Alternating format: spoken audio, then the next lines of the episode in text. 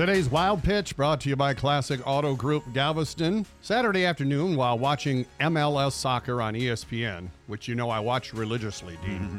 I was pleasantly surprised when a much more interesting sport came on corgi racing. Yes, that squatty little dog that, like the Queen of England owns. And Rye came flying off the mark to the roar of the crowd. Angus the inside and Chance, Chance, Angus.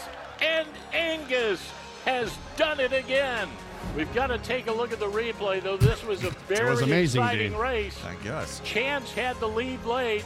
But Angus came on and won over, it. said, "We'll have none of that," and came back to win it. Wow. Let me tell you something.